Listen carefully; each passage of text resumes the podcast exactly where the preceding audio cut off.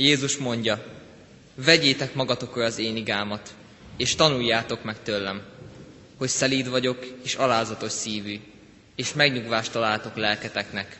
Ámen. Sok szeretettel köszöntünk mindenkit Isten tiszteletünkön. Szolgáló csoportunk a gimnázium 12. 12. C osztálya. Ma az Isten tisztelet során, amelyen az Úr asztalát is megterítettük, számos liturgiai elemben ők segítkeznek. Köszönjük bátorító imádságát a gyülekezetnek, buzdító tekintetüket és szeretetteljes fogadtatásukat. Pálapostól szavaival is köszöntünk. Kegy- kegyelem néktek és békesség Istentől, a mi atyánktól és az ő egyszülött fiától, az Úr Jézus Krisztustól. Ámen. 459. dicséretünk első versét fennállva, a további verseit helyünket elfoglalva énekeljük. A 459. dicséretünk így kezdődik, az Isten bárányára letészem bűnöm én.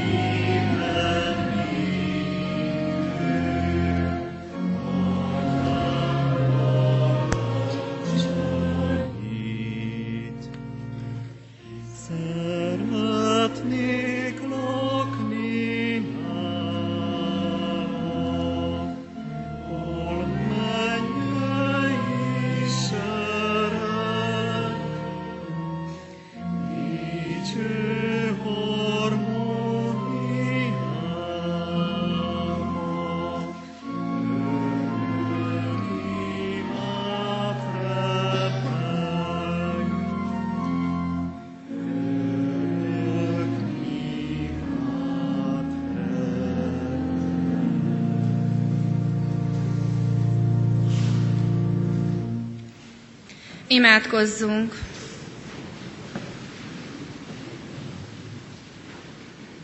Urunk, köszönjük, hogy a Te igéd, örömüzeneted bátorítás életünkben. Köszönjük, hogy a boldogság ajándéka sokrétű. Köszönjük, hogy alkalmatlan voltunk ellenére Te kínálod a veled való találkozás örömét.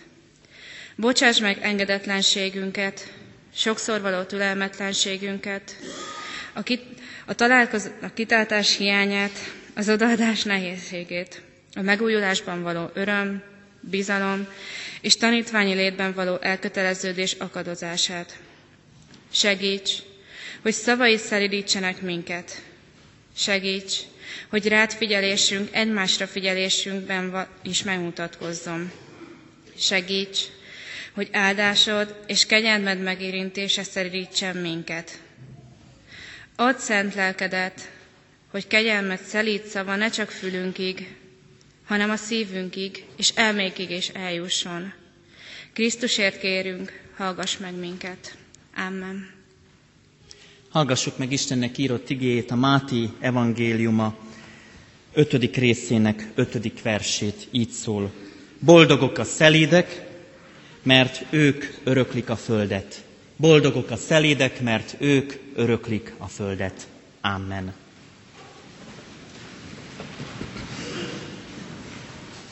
Kedves testvéreim, ritka párosítással szembesülünk a Máté evangéliumában, a hegyi beszéd boldog mondásaiban. Az örökösödésről épp a viták, a perek, a végrendeletek kaotikus rendje juthat az eszünkbe.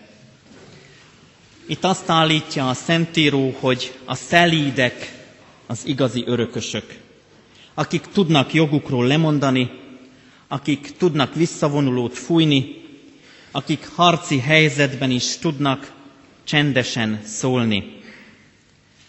A, szalít, a szelítségről még sok dolog eszünkbe juthat. Elsőként nyilván Jézus, aki a maga szelítségével viseli el az emberiségért, így érted és értem igazságtalanul a kereszthalálig tartó ítéletet. Elgondolkodtató, hogy egy pillanatig nem mondott ellent, hanem következetesen kitartott. Szelíd lehet egy mosoly.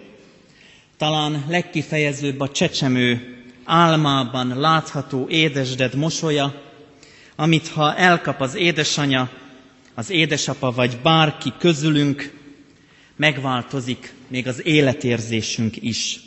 Hirtelen a legborúsabb napon is beragyog az életünkbe a fény, és már mi magunk is jobban érezzük magunkat ettől az apró örömüzenettől, ettől az ellopott mosolytól. Felnőtt ember mosolya, őszinte mosolya hasonlóan hat ránk. Szelíd lehet a szó, amely vigasztal, bátorít, vidámságot ad. És minden szó többet ér, ha szelíden hangzik. Szelíd a szülői ölelés, a kar, amely mindenkor és mindenek ellenére visszavár, és feltétel nélkül elfogad. A szelítség, mint emberi tulajdonság mégsem egyértelmű. Gyermekkorom kis cicái jutnak eszembe. Amikor előhozza az anya állata kölykeit, azok bizony vadak, bizalmatlanok és elfutnak. Ha közelítesz, vadul fújnak, melső lábaikkal még heves mozdulatokat is tesznek, és ha kell, meg is karmolnak. Időt kell nekik adni. Szelídség. Vajon hogy lesz valaki szelíd? Szelídnek születtünk? Hogyan is szelídülsz meg? Téged mi szelídít meg?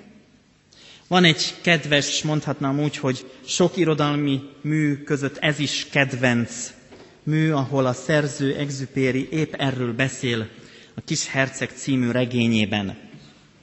Hallgassunk meg egy idézett összeállítást a műből Vanda tolmácsolásában. Jó napot, mondta a róka. Jó napot, felelte udvariasan a kis herceg. Megfordult, de nem látott senkit. Itt vagyok az almafa alatt, mondta a hang. Ki vagy? kérdezte a kis herceg. Csinosnak csinos vagy? Én vagyok a róka, mondta a róka. Gyere, játsszál velem, javasolta a kis herceg. Olyan szomorú vagyok. Nem játszhatom veled, mondta a róka. Nem vagyok megszelidítve. Ó, bocsánat, mondta a kis herceg. Némi tűnődés után azonban hozzátette. Mit jelent az, hogy megszelidíteni? Olyasmi, amit nagyon is elfelejtettetek, mondta a róka. Azt jelenti kapcsolatokat teremteni. Kapcsolatokat teremteni? Úgy bizony, mondta a róka. Te pillanatnyilag nem vagy számomra más, mint egy ugyanolyan kisfiú, mint többi száz, meg százezer. És szükségem sincs rád, ahogyan neked sincs én rám. Számodra én is csak ugyanolyan róka vagyok, mint többi száz, meg százezer. De ha megszelidítesz, szükségünk lesz egymásra. Egyetlen leszel számomra a világon, és én is egyetlen leszek a te számodra. Kezdem érteni, mondta a kis herceg. Van egy virág, az, az azt hiszem megszelidített engem. Nekem bizony, e, nekem bizony egyhangú az életem. Én tyúkokra vadászom, az emberek meg én rám vadásznak. Egyik tyúk olyan, mint a másik, és egyik ember is olyan, mint a másik. Így aztán meglehetősen unatkozom. De ha megszelidítesz, megfényesednék tőle az életem. Lépések neszét hallanám, amely, amely az összes többi lépés neszétől különböznék. A többi lépés arra késztet, hogy a föld alá bújjak. A tiéd, mint valami muzsika, előcsalna a lyukamból. Aztán nézd csak, látod ott azt a búzatáblát? Én nem eszem kenyeret, nincs a búzára semmi szükségem. Nekem egy búzatábláról nem jut eszembe semmi. Tudod, milyen szomorú ez? De neked olyan szép aranyhajad van. Ha megszelidítesz, milyen nagyszerű lenne, akkor az aranyos búzáról rád gondolhatnék, és hogy szeretném a búzában a szélsősogását. A róka elhallgatott, és sokáig nézte a kis herceget. Légy szíves, szelidíts meg, mondta. Kész örömest, mondta a kis herceg, de nem nagyon érek rá.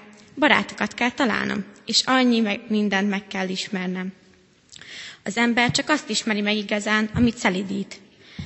Mondta a róka, az emberek nem érnek rá, hogy bármit is megismerjenek. Csupa kész holmit vásárolnak a kereskedőknél. De mivel barátkereskedők nem léteznek, az embereknek nincsenek is barátaik. Ha azt akarod, hogy barátod legyen, szelídíts meg engem. Jó, jó, de hogyan? kérdezte a kis herceg. Sok-sok türelem kell hozzá, felelte a róka. Először leül szép, tisztes távolba tőlem, úgy, ott a fűben. Én majd a szemem sarkából nézlek, te pedig nem szólsz semmit. A beszéd csak félreértések forrása, de minden áldott nap egy kicsit közelebb ülhetsz. Így aztán a kis herceg megszelidítette a rókát, és amikor közeledett a búcsú órája, Ó, mondta a róka, sírnom kell majd. Te vagy a hibás, mondta a kis herceg. Én igazán nem akartam neked semmi rosszat. Te erősködtél, hogy szelídítselek meg. Igaz, igaz, mondta a róka. Mégis sírni fogsz, mondta a kis, kis herceg. Igaz, igaz, mondta a róka. Akkor semmit sem nyertél az egésszel. De nyertem, mondta a róka, a búza színe miatt. Majd hozzáfűzte.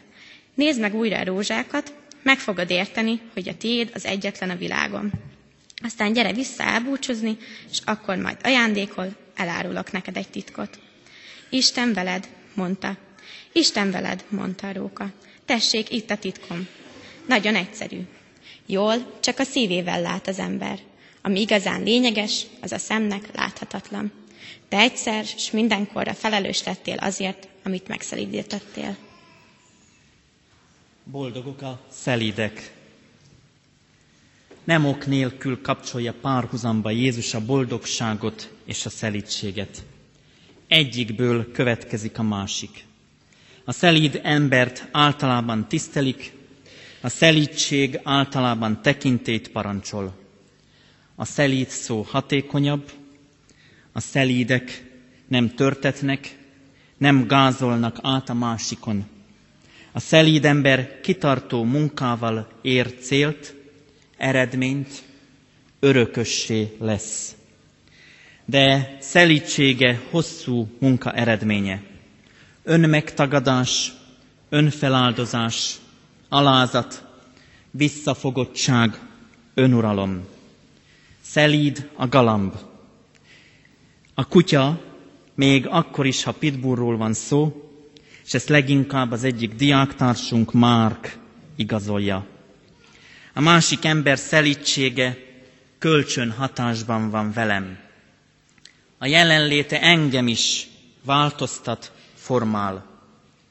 Jézus, amikor tanítványainak a hegyi beszéd bevezetőjében a boldogság ismérveit mondja el, azokkal beszél, akik az ő követésére készülnek, akik már őt ismerik, akik már vele jártak, akik már némiképp mondhatjuk azt is, hogy képben vannak.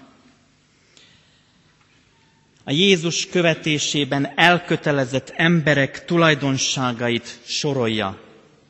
Köztük van ez is a szelítség.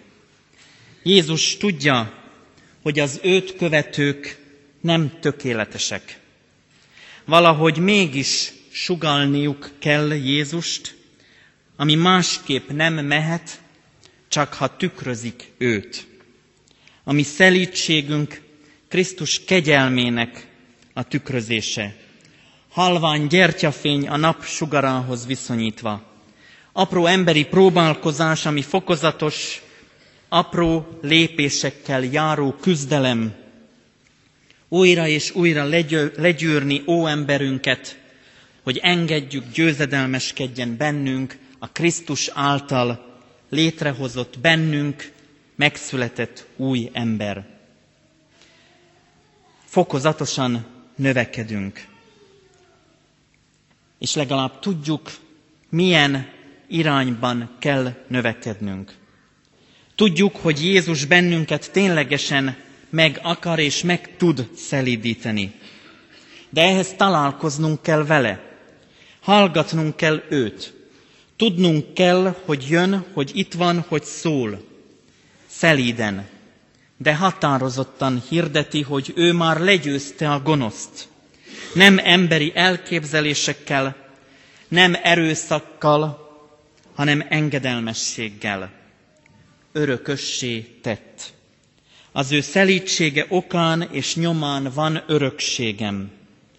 A föld annak része, annak minden része, teljes egésze az örökké valóság örökségemmé lett.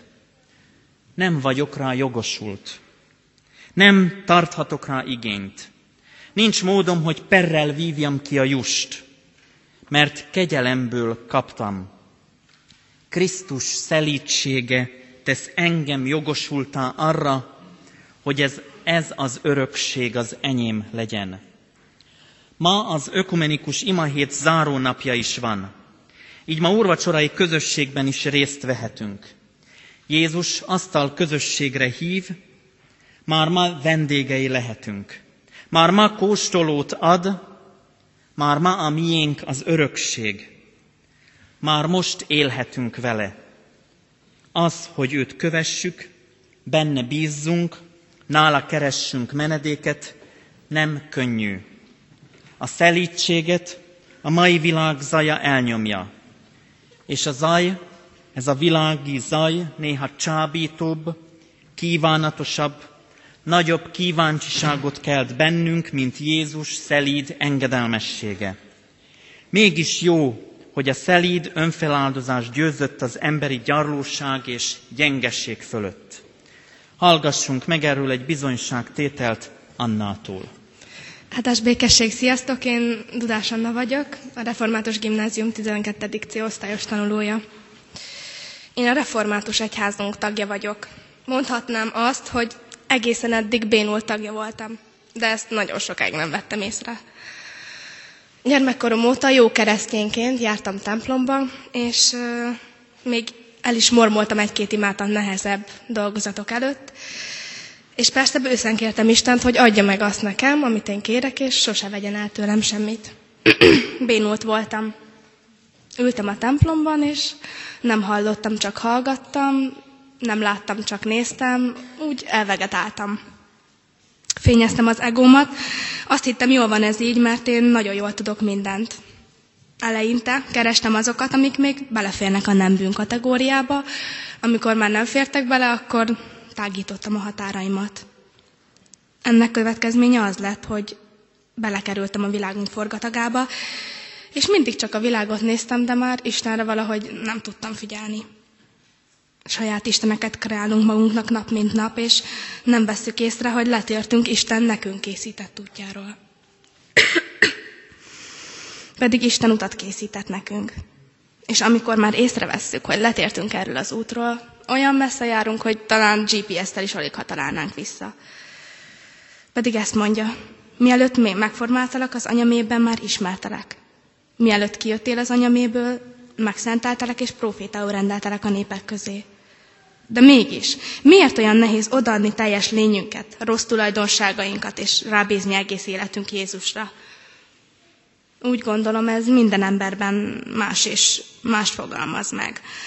Minden ember életében más az a pont, ahol érzi, hogy innen nincs visszaút, mert Jézus egy döntés elé hív, egy Jézus egy döntésre hív minket. És ezek a döntések határozzák meg, kik is vagyunk igazán. Én féltem feladni a szabadságom. Féltem attól, hogy ha Jézusnak adom az életem, be fog korlátozni. Hiszen egy lábbal nem lehet két úton járni, akkor majd nem járhatok el bulizni, nem tágíthatom tovább a bűnök határát, és unatkozni fogok péntek esténként egyedül. Istennek porig kellett találnia, hogy újjászülethessek, és az életem egy út legyen a megszentelődés felé. De mindenkinek van egy gödre, amiből bele kell esnie, és meg kell tapasztalnia, milyen Isten nélkül élnie, hogy mikor Isten kisegíti őt, a gödörből ő mellette dönthessen az ember.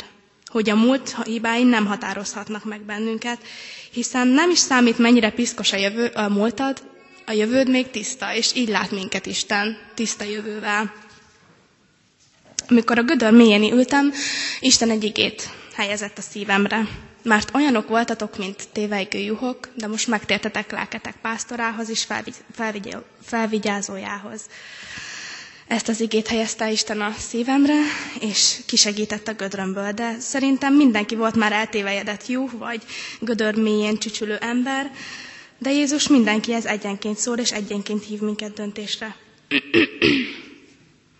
Jézus a jelenések könyve harmadik fejezet 20. versében ezt mondja.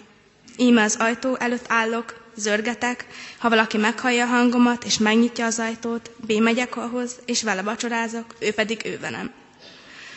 Milyen jó, hogy ilyen kitartó és kegyelmes a mi jó atyánk, és ő keres minket. Nekünk ki, kell, ki sem kell lépnünk a komfortzónánkból, ő hív minket. A nevünkön szólít. Azt mondja, ne félj, mert megváltottalak, s neveden szólítottalak, enyém vagy. Csak úgy van értelme az életünknek, hogy úgy készülünk, hogy Istennek terve van a mai napunkkal. Ehhez nagyon sok alázat, engedelmesség, szelítség kell, amit úgy érzem a hit velejárója, akár a szinonimája is lehetne. Az én életem legnagyobb, legnagyobb és legnehezebb feladata az alázat és a szelítség tanulása, hogy valójában át tudjuk adni az életünket és kérni, hogy tudjunk vele járni. Szelíden járni, megalázkodni, és kérni, hogy hozzon világosságot a sötét napjainkba. Hiszen nélküle élni olyan, mint vaksötétben este kibotorkálni a fürdőszobáig. Kiszámíthatatlan. Istennek terve van az életünkre. Csak engedni kell, hogy vezessen bennünket. El kell szakadnunk a makacs egónktól, és le kell ereszkedni, meg kell tanulnunk kisgyermekként térdre hullva imádkozni. Isten megmentette az életem. Aznap, amikor kiment, kimentett az ördög markából, gyenge voltam, és most talán még gyengébb is vagyok, de azt tudom, hogy ha jön a vihar, akkor Isten velem lesz. És ha az nem is a mi döntésünk, hogy jön, jön-e a vihar, az igen, hogy vihar idején merre is nézünk. Azt mondja az Úr, ne félj, mert veled vagyok. Ne csüngedj, mert én vagyok az Istened. Megerősítelek, sőt megsegítelek, az igazságom jobbjával támogatlak. Amen. Köszönjük Annának a bizonyságtételét. Azt mondta Anna, hogy Jézus Krisztus az ajtó előtt áll és zörget. Nem feszíti ránk az ajtót. Nem tör be. Zörget és megnyittatásra vár. Addig, amíg mi meg tudjuk tenni azt a lépést, hogy megnyitjuk az ajtót. Jézus Krisztus az ő kegyelmével, türelemmel vár. Újabb és újabb lehetőséget kínál. A mai világunk nem a szelítség világa. A világ, az emberek által megalkotott világ sosem a szelítségről szólt. Nem a szelítség áll a középpontban. Nem azt hirdetik, hogy légy szelíd és türelmes és várakozó, hanem azt mondja a reklámok sokasága is, hogy most indulj és vásárolj és vegyél, és neked erre van szükséged, és küzdj meg azért, hogy az tiéd legyen. Szerezd meg magadnak, ha kell minden áron, mindenféleképpen. Szelíden állni a sorban, és nézni, hogy sokan beelőznek, nehéz. Szó nélkül megállni azt, hogy hányan eléd vágnak, nehéz. Szelíden autót vezetni, akkor, amikor reggel csúcsforgalom van, és tudod, hogy időre kell érned, nehéz. Szelíden odafordulni a gyermekedhez, amikor éppen ezer dolgot között még ő is akar tőled valamit, nehéz. Szelíden odafordulni anyához, amikor már ötödször szólsz, hogy de anya, nem érem el a csapot, adj innom, nehéz. Szelíden odafordulni a diákhoz, amikor már x órán azt tapasztalod, hogy újra nem készült, nehéz. Szelíden felnézni a tanárra, és azt mondani, hogy megkeresheted-e a szünetben, hogy elmond, mi az oka, hogy nem bírsz, nem tudsz tanulni, nehéz. Szelíden élni mindennapjainkat, nehéz. Pedig boldogok a szelídek. És olyan nehéz szelídnek lenni. Olyan nehéz a világ csábításának ellenállni. Jézus az ajtó előtt áll és zörget. Szelíden várakozik és bebocsátást kér. Még egy bizonyságtévőnk van ma, hallgassuk meg őt, hogy Krisztus szelíd hangjától el lehet távolodni, de vissza lehet hozzá jutni. Áldás békesség, sziasztok! Rőfi Renáta vagyok, 12 C osztályos tanuló. Már egész kicsinek óvodás korom óta szüleimmel és két testvéremmel együtt látogattak a gyülekezeti alkalmakat, a itt tanórákat és a gyermekisten tiszteleteket. Aztán, ahogy cserperettünk, ifjú órákra, ifjúsági táborokba jártunk, és sok-sok élményen gazdagodtunk. Aztán 12 évesen az egyik barátnőmmel, Annával átadtuk a szívünket az Úr Jézusnak. Lekonfirmáltunk, és 2011-ben mindketten sikeresen felvételeztünk a Kecskeméti Református Gimnáziumba. Aztán egy év múlva a tinédzserek lázadó korszakába léptünk, és hiába láttam magam előtt ezt a példamutató családi életet, mégis elkezdett vonzani a világ, és elkezdtem élni a világi tinédzsereknek a mindennapjait. Sok barátom lett, akik persze, vagyis akiknek persze semmi közük nem volt Istenhez, és ők nem épp a jó irányba húztak engem. El is kezdtem a rossz irányba változni, és és egyre többet vitatkoztunk ez miatt édesanyámékkal. Nagyon sokat imádkozott értem, én viszont egyre inkább sodródtam el. Én buliztam, ő pedig egyre csak azt mondogatta, hogy vissza szeretnék kapni a régi renit. És ez nagyon elég sokáig tartott. Ez idő alatt is jártunk templomba anyáékkal, meghallgattam, amit a lelkész mond, de, de az egyik fülemen be, a másikon ki is ment egyből az ige. Igazából a változásomnak semmi különösebb oka nem volt, egyszerűen csak hagytam, hogy vigyen magával az ár, mert ezt diktálták az emberek, a világ, hogy ez a trend és ez normális dolog. De ez idő alatt is tudtam, hogy legbelül, hogyha őszintén magamban néztem, hogy ez nem normális és nem jó, de persze kifelé nem ezt mutattam.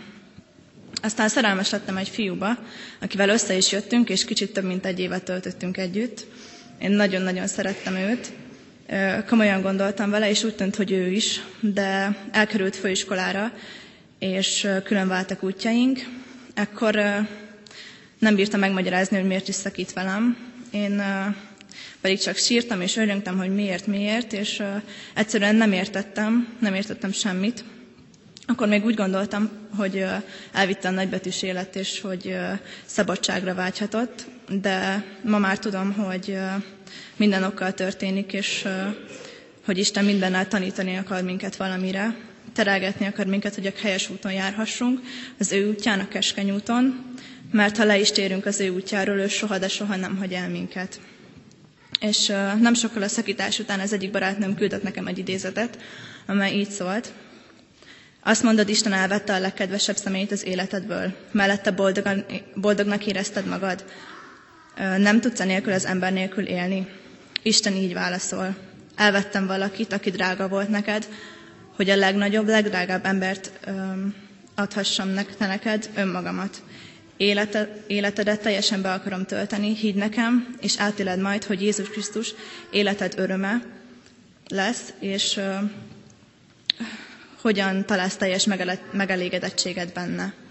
Na hát én akkor teljesen kifakadtam, és, és végigbögtem az éjszakát, és szüntelenül az Úrhoz imádkoztam, hogy, hogy bocsásson meg nekem, hogy elhagytam őt, és hogy ez alatt a két év alatt én tudomást sem akartam róla venni. És kértem, hogy teremtsen egy Krisztusban megújult, új, mégis régi, de mégis új renit. És aztán rájöttem arra, hogy azért szakadt meg ezzel a fiúval a kapcsolatom, mert ez a kapcsolat nem volt Isten központú, mert ha Istenre építettük volna a közös életünket, akkor nem éghetett volna ki az. És uh, amióta erre rájöttem, nem bánom, és nem is vagyok egyáltalán szomorú, és uh, nem érzek senki felé haragot a szívembe, mert uh, azért, hogy ő már nem a párom, és uh, volt barátom is egy nagyon művelt és intelligens fiú, és uh, hiszem azt, hogy egyszerű is erre rá fog jönni, hogy Istennel járni sokkal jobb, és csak valakinek ehhez több idő kell, ez a felismeréshez. És szerintem minden fiatal életében eljön ez a pont, amikor döntenünk kell, hogy saját magunknak vagy Istennek fogunk élni. És erre a kérdésre csak egy helyes válasz adható. Én nagyon sokat köszönhetek az igaz barátnőimnek, akik mellettem voltak és segítettek mindenben. Isten elküldte az ő embereit, akik körülvettek, és rájöttem arra, hogy itt van az, amit, amit a világban kerestem, és Isten megszólított, és elkezdett mondani az ön nagy-nagy szeretete, és rájöttem arra, hogy hiába tervezgetem én a saját életemet, mert egyedül ő tudja, hogy mire van valóban szükségem, mert Istennek van egy nagyon jó terve az én életemre, de én korábban azt hittem, hogy ha a saját fejem után megyek, akkor boldog leszek. Hát nem voltam az. És rájöttem arra, hogy szükségem van Jézusra, arra, hogy az életembe költözzem, betöltse azt, és velem legyen a mindennapokban, hogy ő vezessen engem. Azóta érzem is az ő vezetését és bátorítását. Feladatot is kaptam tőle, neki szolgálhatok, és bizonyságot teltek róla neki hétről hétre, mert szeptember óta egy anyukával felváltva tartjuk a kicsiknek a gyermek Isten tiszteltet az izsáki gyülekezetünkben. És hát ez kihívás javából, de nagyon szeretem, és nagyon tetszik, és nagyon élvezem és Istennek az a nagyon-nagyon jó híre, hogy, hogy nem csak számomra, hanem mindannyiunknak az életére nézve van egy nagyon jó terve, és ez a terv, terv sokkal jobb, mint amit mi kigondoltunk magunknak, és sokkal jobb, amit mi el tudunk képzelni. Köszönöm. Kedves testvéreim, azt kérdeztem tőletek, hogy mi az, ami titeket megszelidít? Ki az, aki titeket megszelidít? Hogyan szelídültök ti meg? Tapasztaljátok-e, érzitek-e, hogy a Jézussal való találkozás, az Isten tiszteleti alkalmak, az igeolvasás, a közösség, a gyülekezeti közösség, ahol Jézus van a középpontban, az a ti életeteket szelidíti. Hogy amikor kiléptek az Isten házából, már nem rohantok úgy. Amikor elindultok az ige szavával és bátorításával, akkor nagyobb a békességetek. Amikor tapasztaljátok, hogy az Úr Isten jelenléte az életetekben megfogható és megtapasztalható, akkor boldogabban zajlik az életetek. Nem azért, mert már célt értetek, hanem azért, mert már most részesei lehettek az ő örökségének. Azért, mert már most tudjátok, hogy az igazi boldogságotok már ezen a földön részben kézzel fogható. Így hívunk ma is az úrvacsorai közösségbe benneteket. Így legyetek vendégei Jézus Krisztus szeretett közösségének. Így legyünk mindannyian részesei az ő örökségének, mert boldogok a szelidek, ők öröklik a földet. Ők öröklik a földet. Gondold végig, milyen örökséged volt és van neked eddig. Ennél az örökségnél, amit lehet, hogy most a kezedbe tudsz venni, lehet, hogy föl tudsz sorolni, lehet, hogy ingatlanként vagy ingó vagyonként meg tudsz nevezni, lehet, hogy túlzottan is a földhöz köt, ennél többet, az egészet, a te teljeset készítette el neked, és nekem az Isten. Adja Isten, hogy tudjunk ennek együtt örülni, megtapasztalni, milyen jó, ha boldog szelidekként az Isten országát örökölhetjük. Amen. A 12. C osztály énekszolgálatával készülünk az úrvacsorai közösségre.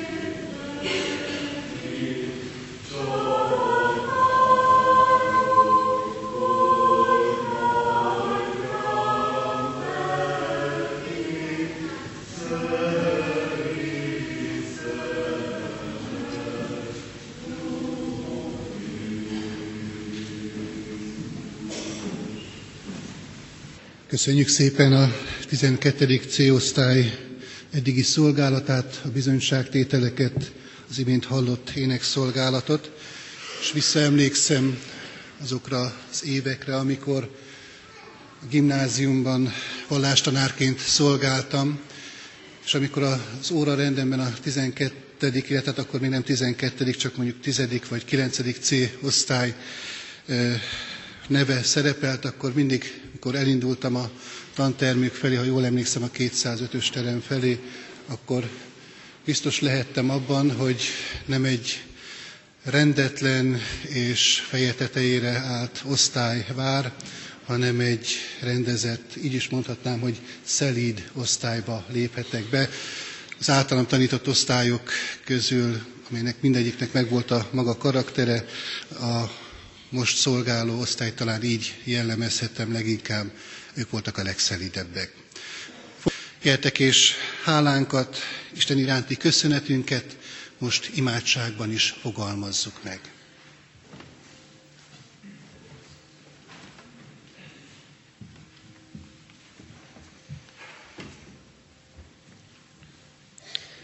Mindenható Atyánk Jézus Krisztus által Szelíd kéznyújtással szabadítottál meg bennünket ítéletettől. Ez a szelídség irányunkba egyértelmű, de mégis kereszthalál volt ez ára.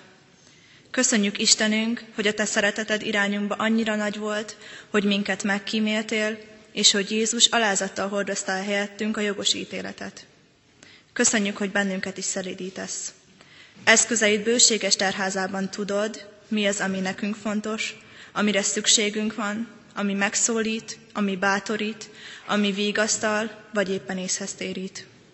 Bocsázz meg, ha szelítségedet nem értjük, és nem élünk az általad kínált boldogság lehetőségével. Kérünk segíts, hogy szelidüljünk. Segíts, hogy általunk mások is szelidüljenek. Segíts, hogy a te szelítségedből merítsünk bátorítást a melletted való elköteleződéshez. Hogy megértsük, te vagy Istenünk, Atyánk, megváltunk, szabadítunk, Krisztusunk. Áld meg a betegeket, hogy a tőled kapott szelítséggel hordozzák betegségüket. Áld meg a gyászolókat, hogy megbékéljenek fájdalmukkal vigasztalásod által. Áld meg a keresőket, hogy téged megtaláljanak, áld meg az erősítést kérőket, hogy elnevesszenek. Tartsd meg egyházadat, őrizd meg népedet, óvd gyülekezetünket, iskolánkat, közösségeinket, családjainkat, gyermekeinket Krisztusban. Amen.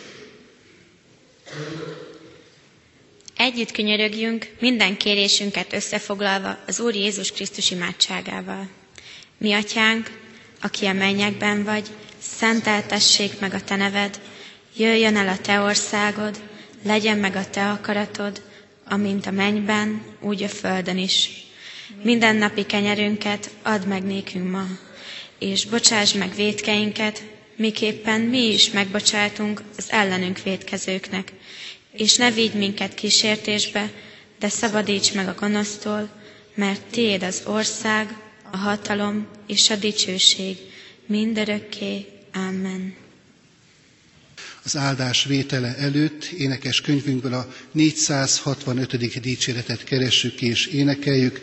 Az első verse a 465. dicséretnek így kezdődik, Szelíd szemed, Úr Jézus, jól látja minden védkemet.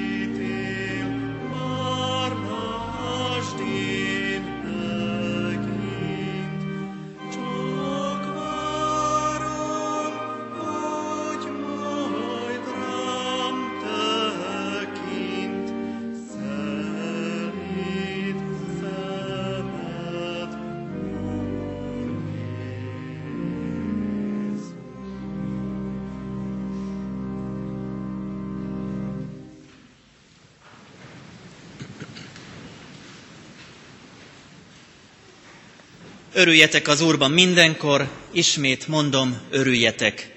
A ti szelíd lelkűségetek ismert legyen minden ember előtt, az Úr közel.